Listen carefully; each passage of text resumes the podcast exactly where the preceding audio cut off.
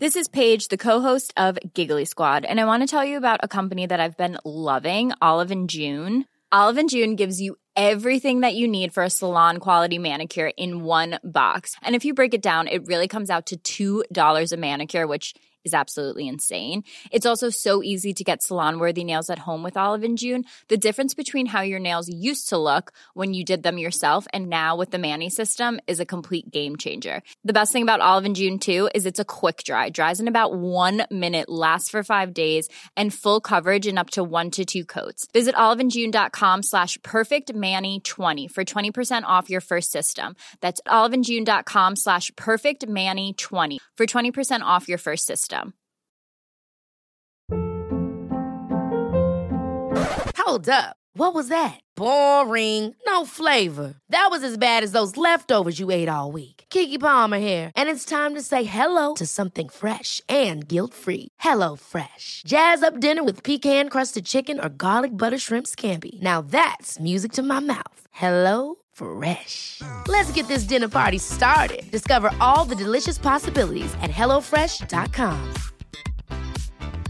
Hey, it's Ryan Reynolds, and I'm here with Keith, co star of my upcoming film, If, only in theaters, May 17th. Do you want to tell people the big news?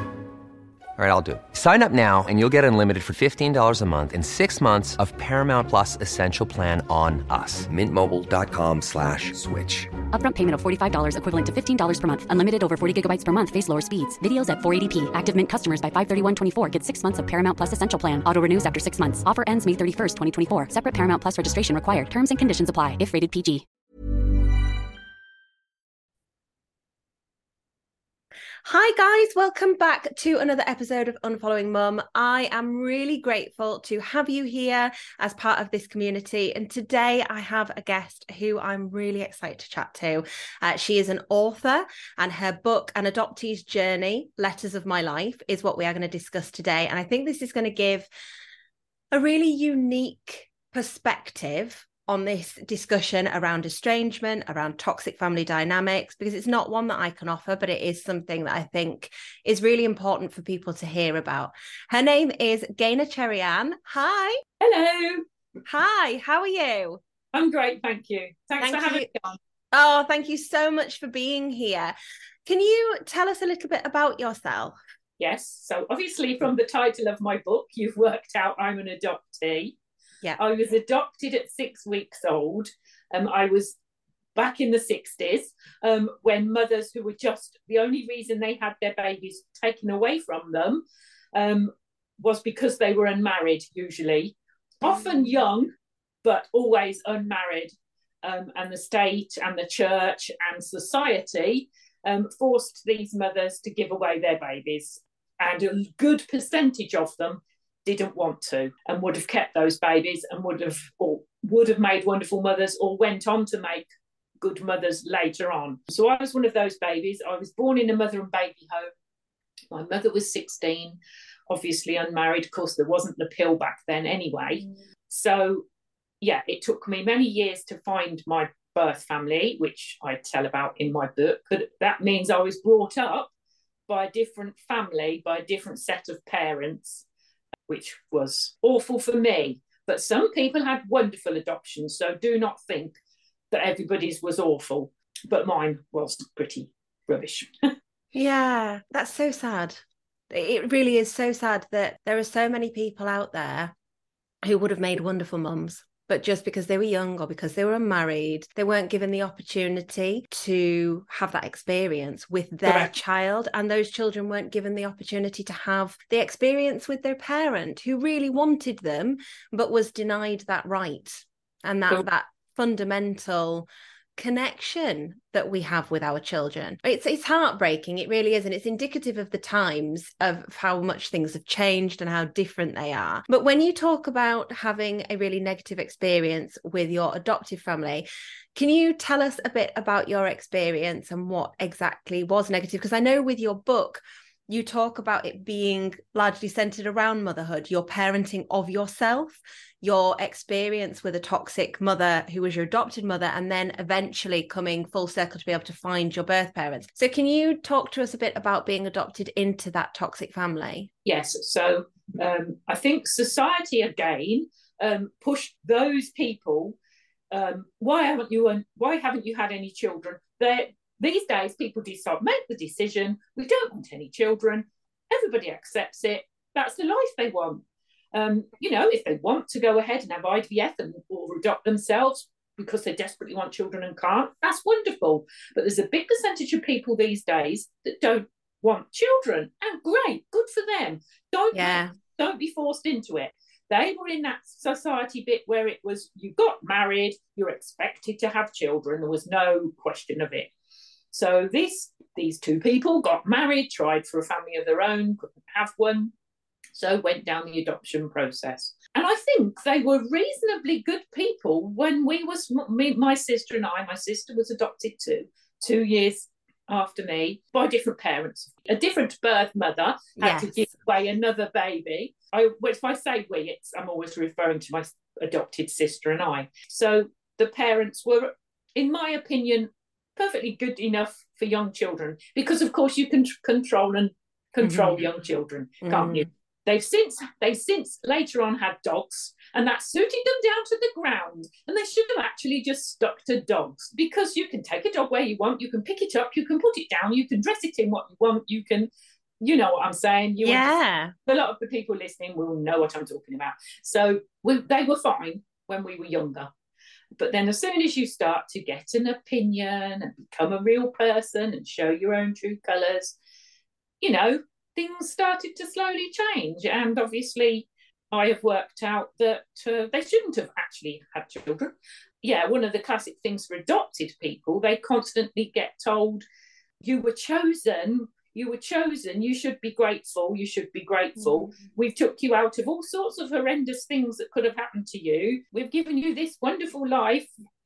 We're these wonderful people because we've done this. When actually in reality it's not been your experience at all to have these wonderful people. And i think then it's and i'm presuming it's then compounded very much by society saying oh well if you've adopted you must be a wonderful person because you're giving your home to these children as opposed to looking at it as it's just a different way of becoming a parent. It doesn't have any bearing on your character necessarily. You're not doing something selfless because you're adopting. You're doing something that is another method of becoming a parent. You are becoming a parent and all of the trials and tribulations that we know come with parenthood you will still face in addition to other trials and tribulations that come from being an adoptive parent. So when you talk about that, you must be grateful. You must appreciate what we've done for you. What was that like growing up and when did those messages start? Was that something that you had all, all of your life? Yes, and it was also a very taboo subject. So both of us were told as children, because it was advised by the social worker that you did mm. tell children that they were adopted. Not everybody did. Lots of people don't find out till their parents are dead and awful things like that. But I will say, I will grant credit where credit's due. They did tell us from an early age that we were adopted. Of course, they called it chosen and made it sound like it was some wonderful, delightful thing they did. Then it was a taboo subject after that. So we weren't ever allowed to ask questions right. about where we'd come from or what they knew about our history or anything. Plus, there was always that um, thing where people say to you, like, oh, you don't look like your mum, or you mm. don't look like your sister and we would have got severely told off, possibly whacked, if we'd have told them we were adopted. So it was always, oh, I look more like. So I was told I look more like my mum, and my sister was always told to say, oh, I look more like my dad. Yeah, and so then occasionally we'd tell close friends and that, and occasionally it would get back to the parents. My sister, I remember her getting it in the neck big time. She got sent to bed with a whack and all sorts of things when they found out she'd told people on one occasion so she probably never did it again. Um, yeah, so it was it was a taboo thing. They wanted people to think we were theirs. They did not want that stigma that they couldn't have their own children. That's really damaging, isn't it? Because I feel like the message that would send to you as a child is that they were almost ashamed of how they came to have you, as opposed to, we just love you so much that you're a part of our family. It's almost like a, well, we're ashamed that this is the route that we had to take as opposed to this is a choice that we made as adults who were choosing to bring two children into their lives. Correct, absolutely. Um, and of course, you know, mine is, I think, an only an experience of many, many thousands. And I've met lots of people from both sides. I've met lots of adoptees over the years. I've belonged to groups and all sorts of things. Um, and some people have had the most wonderful adoptions where their parents did say, We love you. They told them they loved them every day. They told them they, you know, it was the best thing they ever did and they couldn't live without them. And, you know, they just had wonderful lives. Obviously, they had arguments like every other normal Absolutely. but it was normal. You know, they had normal upbringing. And a lot of those, actually, those adoptees don't search. They don't go and search for, don't get me wrong, some people are just inquisitive, so they'll search no matter what. Um, and some people want to know their medical history because we didn't come with any medical history back then. My birth mother was told, You will never ever be able to see this child again.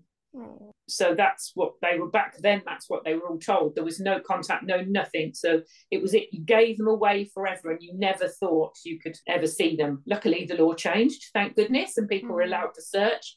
But a lot of the people that had wonderful, happy adoptions don't search, or yeah. they wait until those lovely people that brought them up die and then they search just because they're inquisitive and they want to know that they would never have done it before because he didn't want to hurt in any way the lovely people that brought them up. That's a really interesting and that yeah that's that's really interesting actually. That's a really interesting perspective because there that raises whole questions around the guilt i guess the shame the fear of abandonment when you are an adoptee that even in the most healthy circumstances you would choose not to investigate that because you don't want to hurt the people that brought you up. You don't want to make them feel in any way inferior because they did not give birth to you even though you view them even in the most wonderful circumstances as these brilliant parents who you're so delighted that you you got to experience your life with. You still feel that fear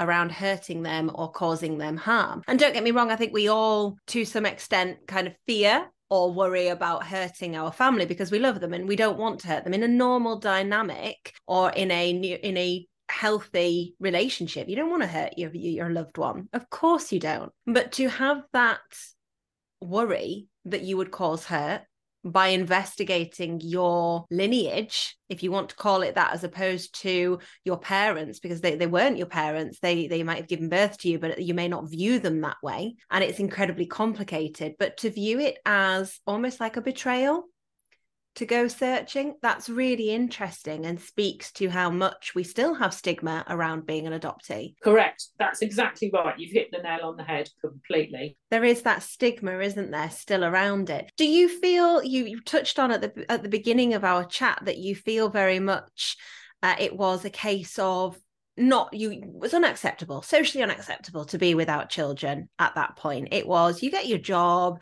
you get your house perhaps with your white picket fence you get your dog you get your, your marriage you get your kids and then that's that's your life done. Tick complete retire die. And i've touched on this before on the podcast because there are so many ways in which we can look back at the previous generations and say actually perhaps you were people that didn't want kids but you've ended up having them because it was societally normal.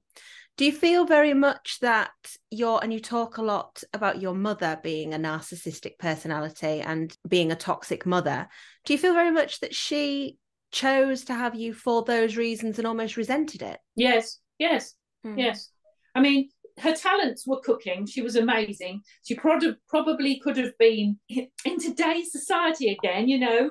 She wasn't push. She didn't go to college. It was back then. She could have been a hotel manager. She could have run kitchens. She could have been a chef. You know, all those sorts of things. And uh, she didn't have a career. She was had to stay at home. She was the little wife. You know. So yeah, I think that was all. It was all part of it, wasn't it? So society and the, that generation back then. That generational trauma. Yeah, yeah, yeah. It's what's expected and it's that generational trauma. And add to that the layer of being adopted. So you've been given the message that you should count yourself lucky because you've been chosen. And she's been given the message that she must have children regardless. So even if she can't have them physically, it's you must have children. So we're going to choose these children.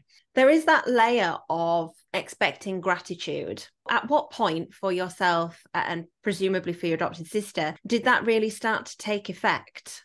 Uh, probably um, age perhaps 10 onwards ish, with the things like um, perhaps our friends, well, we were never allowed to play out in the street. Uh, that was a no no. She was that kind of woman. So when other children were racing their bikes around the street, we lived in a cul-de-sac. It was very safe. Uh, while they were doing all that stuff, and we were helping clean the house and do the ironing, and you know, we had. She was very much. Um, we had to work for her type of type yeah. of thing, and then there was so you've got to. So we did that. So we had to earn things like her taking us to brownies or taking us to guides because we had to be grateful for that because she was doing that for us. But of course, she wanted to do those things because they made her look amazing, sitting in the uh, waiting room at the dancing school, showing off, you know, um, trying to better herself throughout her life, going to church and all the because she was wonderful mother you know yeah it's really it's really common when i speak to people who have a narcissistic parent to have almost like you've got a Jekyll and Hyde personality. You've got the person that they are at home and the abusive, toxic, un- really unkind and cruel person that they are at home. And then you have this presentation outside the house. And this is what I think that you can really tell that the, the abuser knows that what they're doing is wrong because if they wouldn't behave the way they behave privately in public they know it's because it's wrong. They know it's because they would be challenged on it. And that's when you can tell that there is an absolutely it's conscious and it's an intentional behavior. So you have this mother who has adopted you. Did you always very much view her as your mother or were there always rumblings for you where you would think no this is not you've not you're not my mum well again, as a child, she wasn't too bad. So, so, it was all about moving on. Uh, when you reach a teenager, you rebel anyway. That's normal yeah. behaviour, isn't it? So that was the time when you start to think you're not my real mum. And thank goodness there's somebody out there. I, I will try and find her one day. One day I will try and find her, you know. But you do just get on with your life, and as long as you've got friends and the things you're doing you know, I wasn't abused, physically abused other than the odd slap here and the big whack there. So you just you do put it to the back of your mind, don't you? Yes. You just like, and to be perfectly honest, until you have your own children, I have found this is my personal view, you do not realise how bad they were, which is yeah. where later on you work out. I don't think I knew. Well, I knew she wasn't normal. That's difficult to explain, but I didn't know understand what was wrong with her really until I, you know, became a mother myself. Really. Yeah, and I think that makes a massive difference because for me, it was very much the same. Is that these massive changes in me started to happen when I became a mother, and I started to look and think, mm, I won't be doing that. That that wasn't acceptable, and that's when I started to address things. At what point did you? Are you in? You're not in contact with her now oh no, she's died, which was died. which was amazing relief. Why not? Why I've written the book because I had started it before I heard that she died, but I was very wary of who would read it if she'd mm. find mm. out things like that. How careful I had to be on what I said. As soon as I found out she died, I found out third hand, but that's another mm. matter. It was like a massive relief, just yeah. like a massive weight had been lifted. So then I carried on writing. And as I wrote, it came out differently from how I probably would have done it if she'd still been alive. I feel that it's a completely honest, truthful account. I've loved the process. It's just been so cathartic. It has just changed me. It really has. Yeah, it's funny that you say that because once you start talking about it and you start being open about it and acknowledging it and accepting it as your truth, because I think you self gaslight a lot. You say to yourself, no, it wasn't really that bad. And actually, well, yeah, it really was. 100%. Totally yeah. agree with you. Totally agree with you. Plus, also, you've got some people still around you that that knew them and that and thought that they were wonderful because they went to church. They were just a pillar of fire know you know so there's still those people out there and i've now come to a point where i don't even care if those people read my book and i've actually made sure some of them read it so that they actually sit back and go blimey is that what was going on behind closed doors that we never we never knew, you know? Yeah, because there are so many people that will say to you, Oh, but you know, they did this for you, or oh, but it's and for me, it's oh, but it's your mum. But I, I guess for you, there's the whole additional layer of, but not only is it your mum, uh, but also they chose you and they did all of this for you. And how could you turn away from them? At what point did you actually become estranged from that adopted family? It was one of those i think over the years we had gaps where we'd fall out have a big row for example fall out and not speak for ages. And in my book it, it makes me laugh like the different occasions where i was in favor so i went to this but my sister didn't come or mm. my sister was in favor and they all went to that and i didn't come. Like this was adulthood but uh, young young adulthood. And this was how we went on Plus, they were always threatening, you know, well, if you do this, you'll I'll never speak to you again, all that kind of thing. And then you feel terribly guilty and awful and try and get back to them. And I remember sending them a very lengthy letter trying to explain my feelings and things. And but anyway, it went on like that for quite some time. But they moved away because they lived very, very near me for a lot of my young adult life. They moved away when I'd got children, young children, so small children. They moved to Scotland. And again, that was the first layer of massive relief because I didn't have to see them every day. I didn't have to bump into them in the village where I lived and I didn't have to contact them if I didn't want to. I made the massive mistake, and I bet there's people out there listening to this that will know what I'm talking about. I made the massive mistake of letting them still keep in touch with my eldest son because he did love them. He did have a relationship with them. They always told him they loved him and everything. He, they never wanted to know any of my other children, but I didn't want him to feel that I'd split that up. I thought that stupidly, so stupid. I just wish, looking back, hindsight's a wonderful thing, that I'd cut the whole family off, but I let him still have contact. I let him still go and stay for the summer. And he had some wonderful summers. And again, it all started as he, for him, it all started about the same time as he got to teenage, late teenager, when they then started various nasty things to him and being awful to him and stuff. And I felt so, so guilty that I'd let him stay in that situation. Yeah, this was one of the things for us. But and I'm coming to terms with it myself. And I can say it to you, but if you were to say it to me, I'd be like, mm, I'm not going to accept that. But I very much look at what you've just said there and knowing what I know about my eldest son and the way in which my mum had acted towards him. But he kept it hidden from us and he didn't tell us. And that's not your fault it's not something that you can predict. You think, okay, they'll be different with that because they love him and that that'll be okay. And it's not. And it's really hard. And I think as well, I get a lot of, oh, you've you've deprived your children of their grandparent. And I'm like, well, mm, they've got two others and she's a really bloody awful grandparent in some of the things that she said and she's done and her behaviors towards them i've protected my children from that and i've also made it very clear to them that when they get older if they want to have a relationship with her, I will be here and fully support them in that when they're adults and they're responsible for their own well being and they're able to identify and see what the manipulation is and what the behaviors are. If that comes to a point where they go, Do you know what? I'm going to reach out. I'm not going to stop them. I'm not going to be angry with them. I'm not going to fall out with them. I will be here to support them. I'll also be here to support them when it all falls apart but I will be here to listen and to accept that because that will be their choice as adults. But you can't you can't know that that's how they're going to behave towards him, and you feel so much as a parent that you're doing what is right. Yeah, absolutely. And, yeah, and and now looking back, you know, hindsight, like I said, it's wonderful to look back, isn't it? But I'm so glad I didn't put my other children through that. But they didn't want to know them anyway, which probably mm. should have rung flipping alarm bells, shouldn't it? And he worked it out for himself eventually. Mm. Um, and he's very bitter about them now. Yeah, but it but it took a toll on him, and it's it's still if yeah it still upsets him. Um, yeah. It, it made a difference to his life. It really did, and, and I feel horrendously guilty.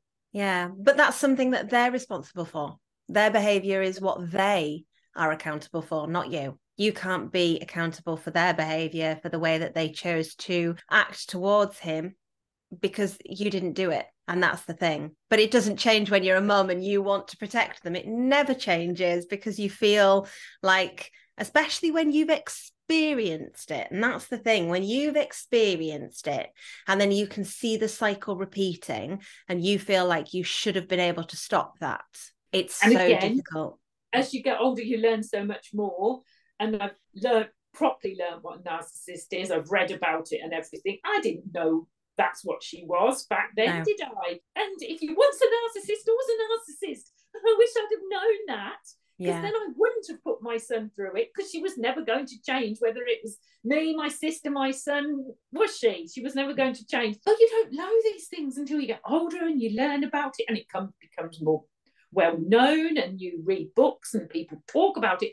Again, years ago, people didn't talk about it. People never Yeah. talked about such things. And you couldn't even say a nasty thing about your mother, could you? To to some of your friends. Some of Mm. them you could, but some of your friends, you couldn't have even said a nasty thing about them because they'd have either gone back and told their own mother, and then it would have got back to yours, or they'd have told your mother if they if they thought they could or should. Yeah. You know, It was so unacceptable, and it still is. It's still unacceptable. We still have this idolization of the mother figure, and again with that that layer added when you, it's your adopted mother because it's that. Oh, I mean, she's even more saintly now to find that she is actually not the person that is presented on the outside, and it goes to that back to that presenting an image at home that is totally different or presenting a reality at home that is totally different to the reality that you present to other people. And that's so common in narcissistic family dynamics in toxic family dynamics. People will talk about this wonderful person and yet actually the person that you know is very different. And we, we never get the same versions of people. Absolutely we don't. And you might be wonderful to one person and awful to the next. That's that's normal. We know that. But it's when it relates to your children there is almost a stigma around any child. And i would imagine especially an adopted child coming forward and saying actually no this person really sucks. So what was their reaction? Or were they alive when you searched out your birth parent? So I of course, I searched without telling them. I mean, come on, I'm not. Again, some wonderful adopted people have been able to talk to their adopted Yeah. parents, tell them they're going to do it. Those parents have probably told them all their lives, "We love you. If you want to go and search, we will help you." yeah We, and then they meet that parent, and they all get. I'm not saying they have happy ever after, but they Mm. they do have conversations. They do meet. They thank each other for doing the part that they played. It happens. I've seen it happen. I know people it's happened to, but it was never going to happen for me, was it? So I searched without, obviously, without telling them. Um, my husband was helped me and I did, and I, it wasn't that hard. It's much easier these days, of course, with um, the internet and Facebook and DNA and all that Mm. stuff. But I had to go down the get your records out and have counselling and all that kind of thing, which I did. I wasn't going to tell them ever, but I did tell them. I think it was one of those times when we were trying to make another go of it, having having had a time apart, not speaking. So I tried to be open and think that you shouldn't have secrets because we've always said adoption is secrets and lies, secrets and lies, secrets and lies. It's always secrets and lies because secrets are people don't want you. You don't want people to know that baby wasn't yours. There's just secrets and lies. It literally is the adoption story back then. Hmm. Pleased to say it's not like that now. But yeah, so I didn't, you know, I tried to be upfront and open and I got my folder out and I got some photographs of when I first met my birth family and I sat them down and I tried to talk to them and I said, but you'll be, you'll always be my parents. You brought me up, you know, I do love you. And I did try my best. And they were okay at the time, like as in they didn't fly off the rails there and then. But after they'd processed it, spent a couple of weeks thinking about it, obviously talking about it amongst themselves, then they started making nasty comments, snidey things. Off we went again, back on some, you know, massive falling out session. And I think that was the beginning of the absolute end, then. I think that one. I think, yeah, I don't think we we ever recovered from that. It was the, that was the icing on the cake, shall we say. Telling them that I'd searched and found my birth family was the icing on the cake that was already a wobbly, wobbly, wobbly cake. That sounds incredibly difficult because what you want to be met with in that moment is love and kindness and compassion. Gosh, that must have been so difficult for you to not only find this family, but to dig into the emotions behind having this whole family that you've never had the opportunity to grow up with, hearing their story and their point of view around what it, it meant to put you into the adoption system, why that happened, so many questions that you must have had. And here are the people who raised you, who you need to be supportive, who you need to sit and hold your hand and say, that must have been really hard. Do you want to talk about it? And they've almost met you with a brick wall. And then when they've had time to process it, become incredibly agitated and aggressive about that. That must yeah. be really difficult. Yeah, I'm glad I've got some good friends and you know close family around me at the time. And in the normal way of things, you would want them to understand and do the bit where yeah we'd love to meet them and you know we're still your parents they can be your they can be your parents too we we they're not going to come in and take over our role and all you know understanding love and support was what was what you want but i always knew i wouldn't get it which is why i secretly searched anyway. And again, like I said, that was the final straw. So afterwards, I could at least go around and say to anybody that I wanted to, I knew that would be the straw that broke the camel's back. I knew it would be because I could have written the script because I knew what they were like. And probably I should never have told them, but I'm glad I have, really. Yeah. When you look back at your upbringing, what was your experience with your adopted father? Was he very much enabling of your mother, or was it something that they were both very toxic together? he was nowhere near as bad as her. And I, I, as a child and a young adult, I felt quite close to him. I think I was a bit of a daddy's girl. Yeah, yeah, yeah. I mention it in my book. And again, you have different, like you just said earlier, you have a different relationship. Everybody's is different. My sister's opinions of the my dad was a totally different one from my sister. She would not be sitting here saying the same things as I'm saying. He just, he was just, he was a very opinionated person. So he wasn't a narcissist. He was one of the most opinionated people you would ever come across, and his way was the right way. That's that was his issue in life. So when when you got older and you didn't do something that suited him, you had to hear about it because his way was the only way, and you weren't doing it his way. Occasionally, he knew she was an evil something or other, and occasionally he'd say to me, you know, oh well i always a couple of times he actually said well i always i made the decision when i got married that i would never leave her because my parents split up and got divorced i would never do it no matter what but sometimes i do think i should get a flat and go away oh, oh. they were the sorts of things he was saying to me so i knew he wasn't the same as her but as time went on they did become a bit of more of a unit um, as they got older together, they relied on each other. So he put up with what she said and she agreed with him. And, you know, later on, that's how it went. Yeah. There is something in hearing those messages, especially, were you quite a young child when those things would be said to you? Yeah. yeah. Well, no.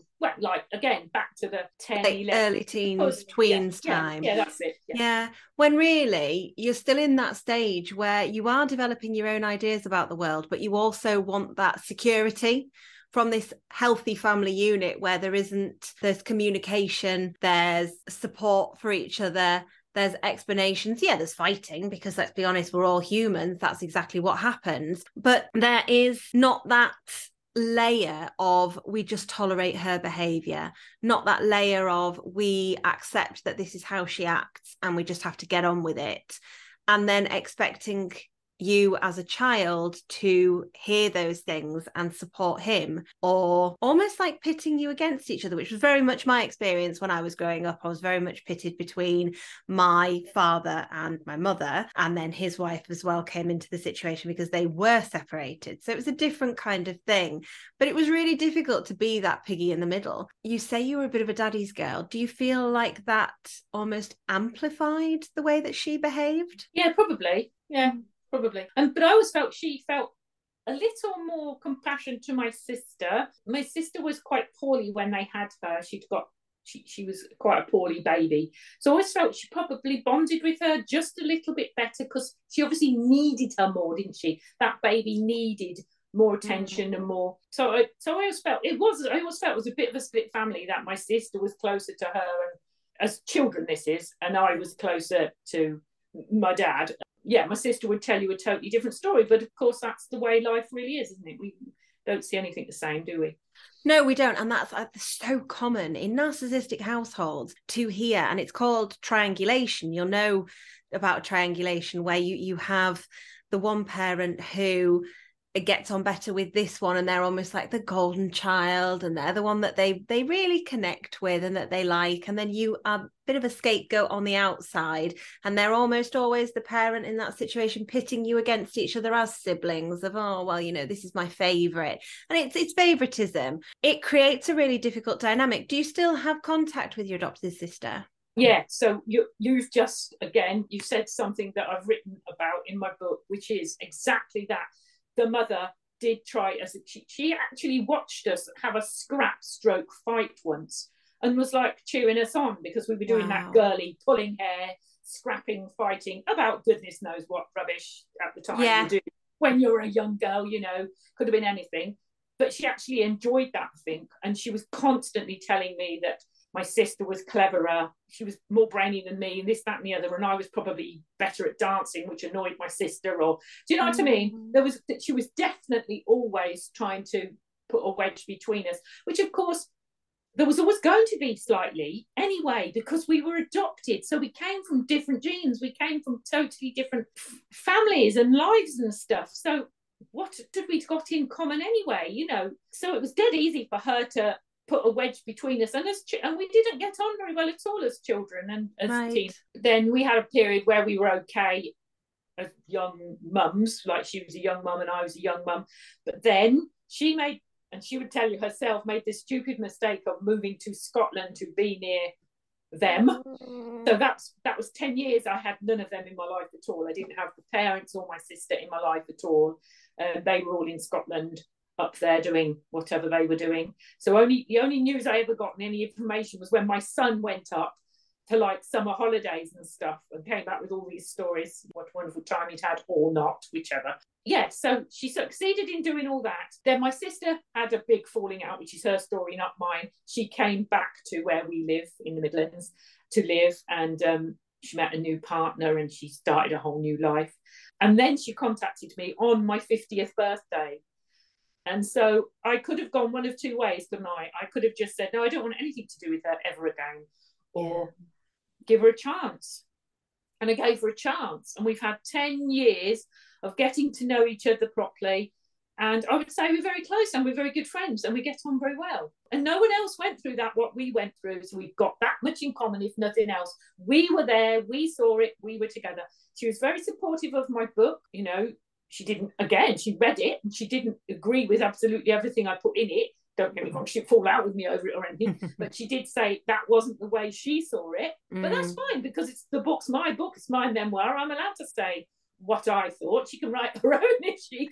yeah, it's that it doesn't invalidate how you felt about yeah. the situation, as what you're describing is very much the scapegoat child, very much the one who was the outsider, the you're not as precious as your sister. And that's such a difficult role to play in these dynamics. And what i find so much and I, the amount of people that i speak to who have been in a similar situation where they've been made to feel like they are somehow lesser to their sibling or they've been made to feel like they're not the favorite they're not wanted as much or even told in as many words and where that wedge has been driven between them and their siblings.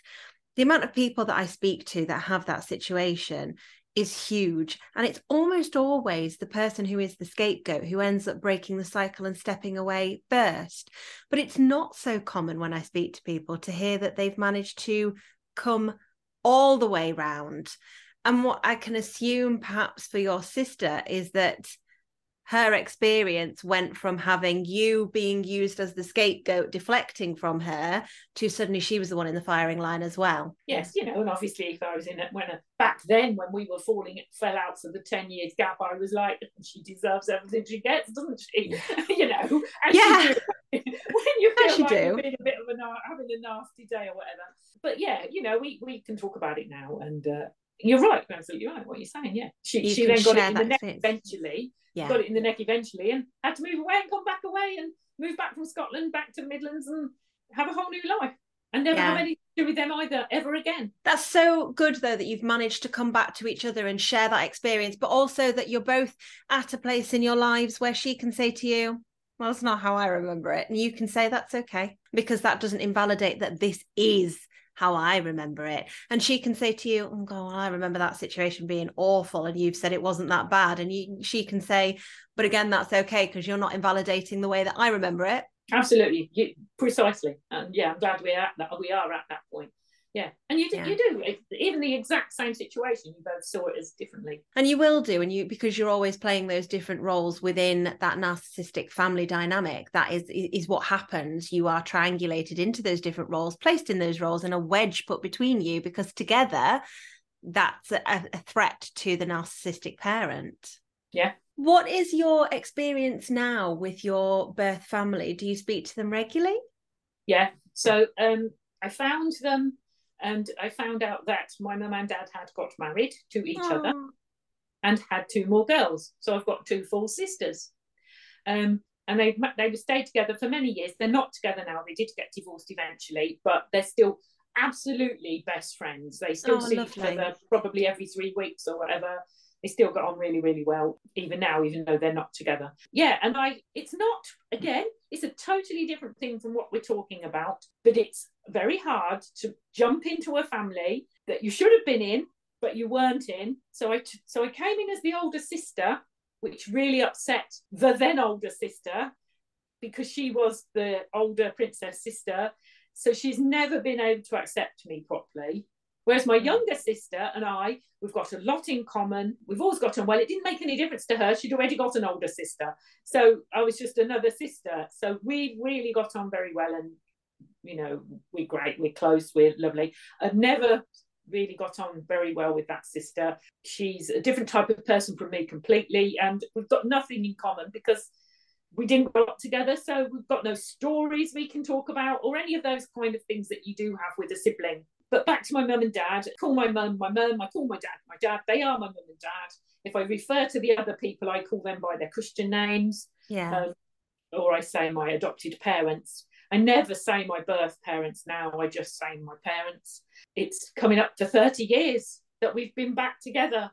So oh. it's just amazing. Um, we've had lots of family occasions together. We've done, you know, yes, there's been a co- couple of tricky times, but then that's normal family life, actually, isn't it? Who yeah. doesn't who doesn't have the the normal type of comment said or thing you perhaps hurt them by saying or done or not run them when you should have or something those things but that's normal family life. That's what i get with my own family. That's okay isn't it? Um yeah. That's the but, normal family life that you crave when you've yeah, been grown up in a narcissistic kind of got family. It, luckily for the last 30 years. Obviously i've been adult and i've got my own life by then but but i have still you know i have got to know them and it's it's has been brilliant. But there's there's always that something there though that you're never quite quite connected because you haven't got that history. They didn't they, they i don't know how to explain it. I, love them and it's amazing. Just can't say it's not the kind of relationship i've got with my own children. And it never will be. It, it just can't be i don't think. And my mum has still got the stigma because it's all swapped round. She had to give me up because she was a young unmarried mother. So that was horrendous stigma then. And she couldn't tell anyone and you had to they told you to go away and forget about it and never think about it again. And she had to live with. So that's obviously affected her a bit all her life. But now she's the opposite. She still doesn't go around telling people. And I'm not saying she's not pleased about my book, but she won't be singing it from the hilltops because she doesn't want people to know that that's what went on then i don't think because people don't understand now for the opposite reason younger people have no clue they go how could you have given away a baby? Yeah. What an awful thing to do. How could you have given your child away? They have no clue of what she went through and what choices she had, which were absolutely none. So she doesn't tell people because of that. Because the stigma's completely flipped on its head now hasn't it? Now and it's it's so sad because it's still victim blaming. Because she was the victim in amongst all of that. At the time she was the victim who had her child and her rights as a mother stripped away from her because she was unmarried. And now to us that sounds so ludicrous. It's like well why didn't you make it stop?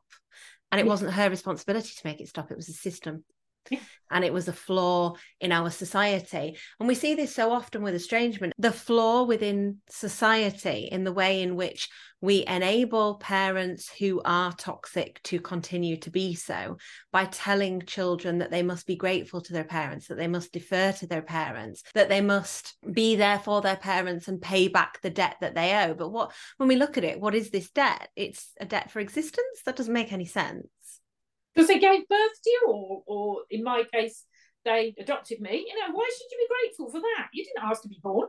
None of us asked to be born, did we? No, we didn't. I and have you... my children because I wanted my children, and you are the same. I know, because we desperately wanted our children, and we wanted to do our best for those children and to love those children, didn't we? Yeah. And that's what it is.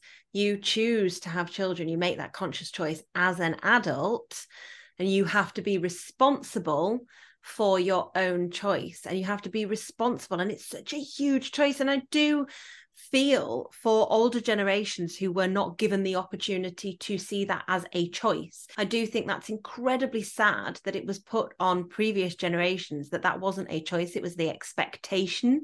And what we've got is a society where we're changing those slowly. We're changing that stigma slowly and saying, okay, no, you can choose. There's nothing wrong with not having children. You you can choose. That's okay. That's not the only path available to you. But back then, that just wasn't a given. It was a given that you would have kids. It wasn't a thing that you wouldn't. Yeah. So we're left with people who are now suffering the repercussions of parents who never really wanted them.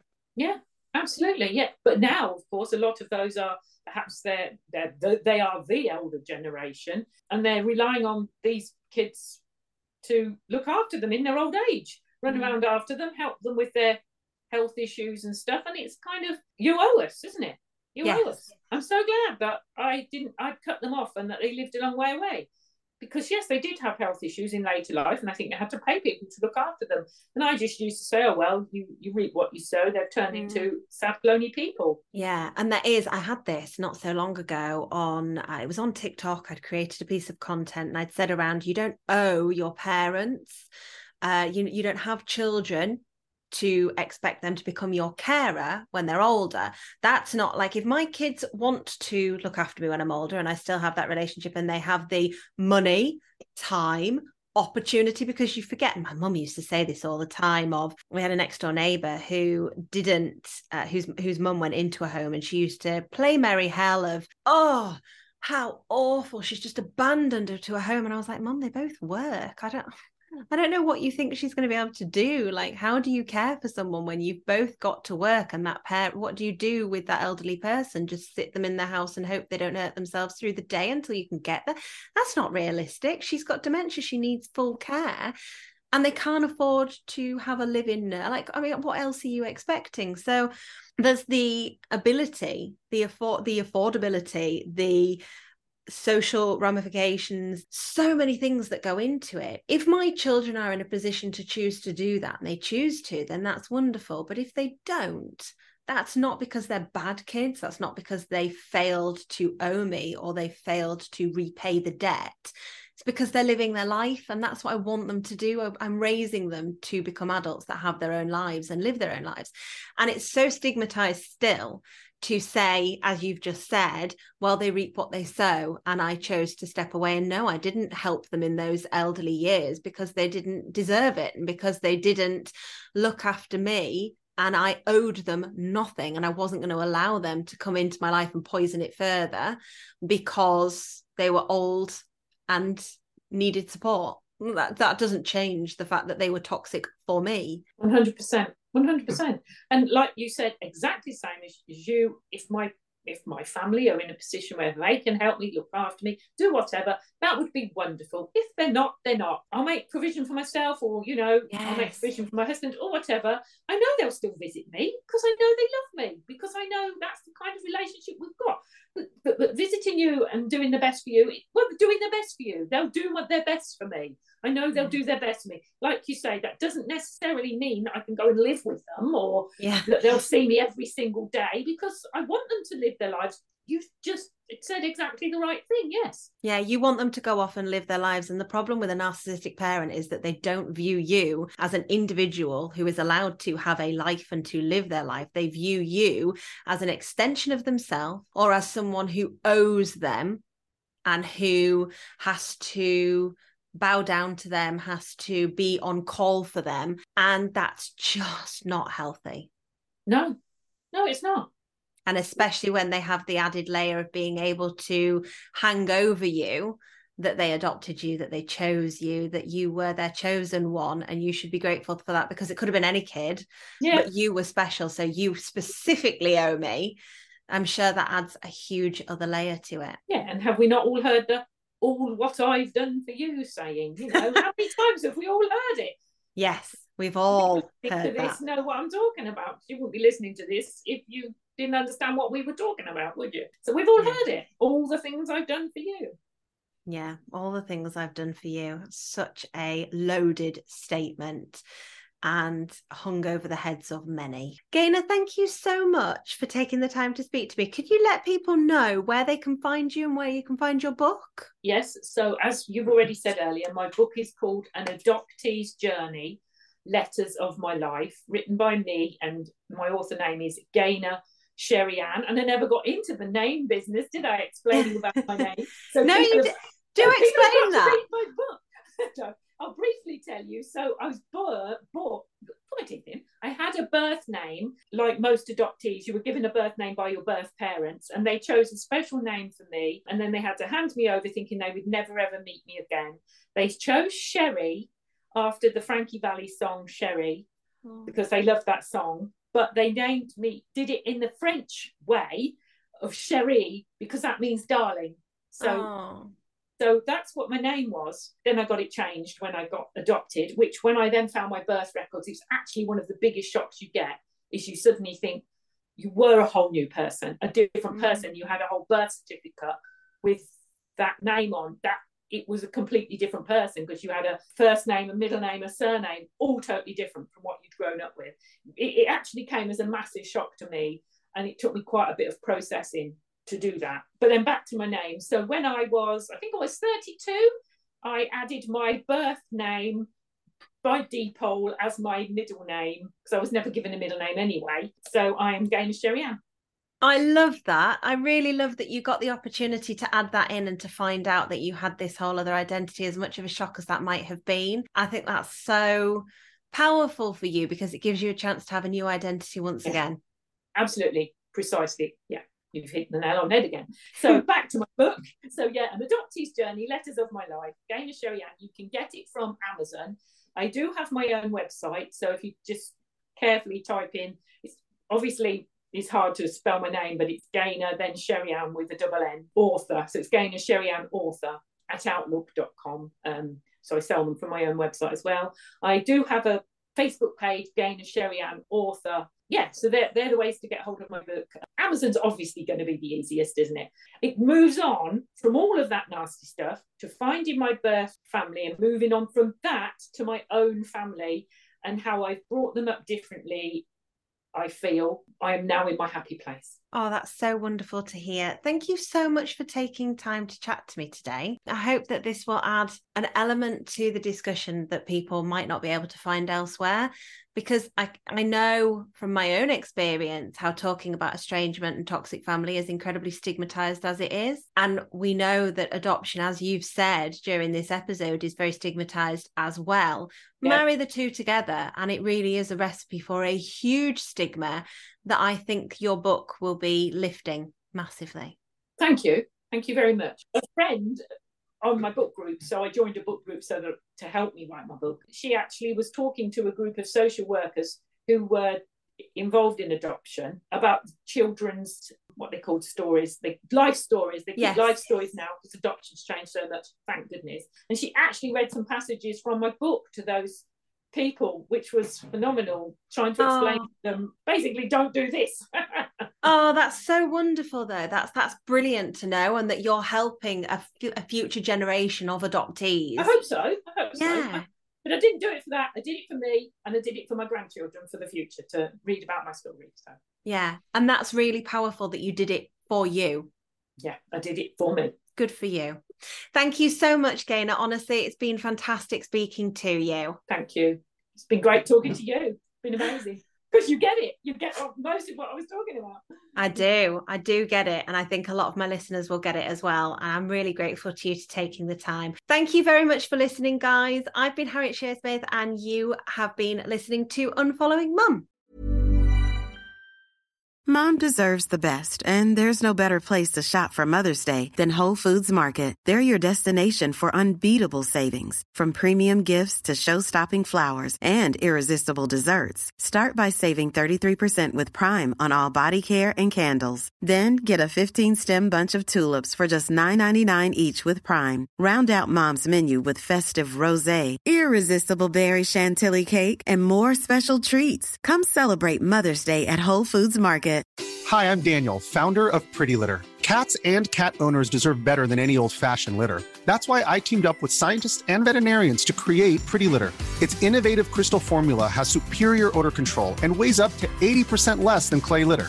Pretty Litter even monitors health by changing colors to help detect early signs of potential illness. It's the world's smartest kitty litter. Go to prettylitter.com and use code ACAST for 20% off your first order and a free cat toy. Terms and conditions apply. See site for details. Even when we're on a budget, we still deserve nice things. Quince is a place to scoop up stunning high end goods for 50 to 80% less than similar brands. They have buttery soft cashmere sweaters starting at $50, luxurious Italian leather bags, and so much more. Plus, Quince only works with factories that use safe, ethical, and responsible manufacturing. Get the high-end goods you'll love without the high price tag with Quince. Go to quince.com/style for free shipping and 365-day returns.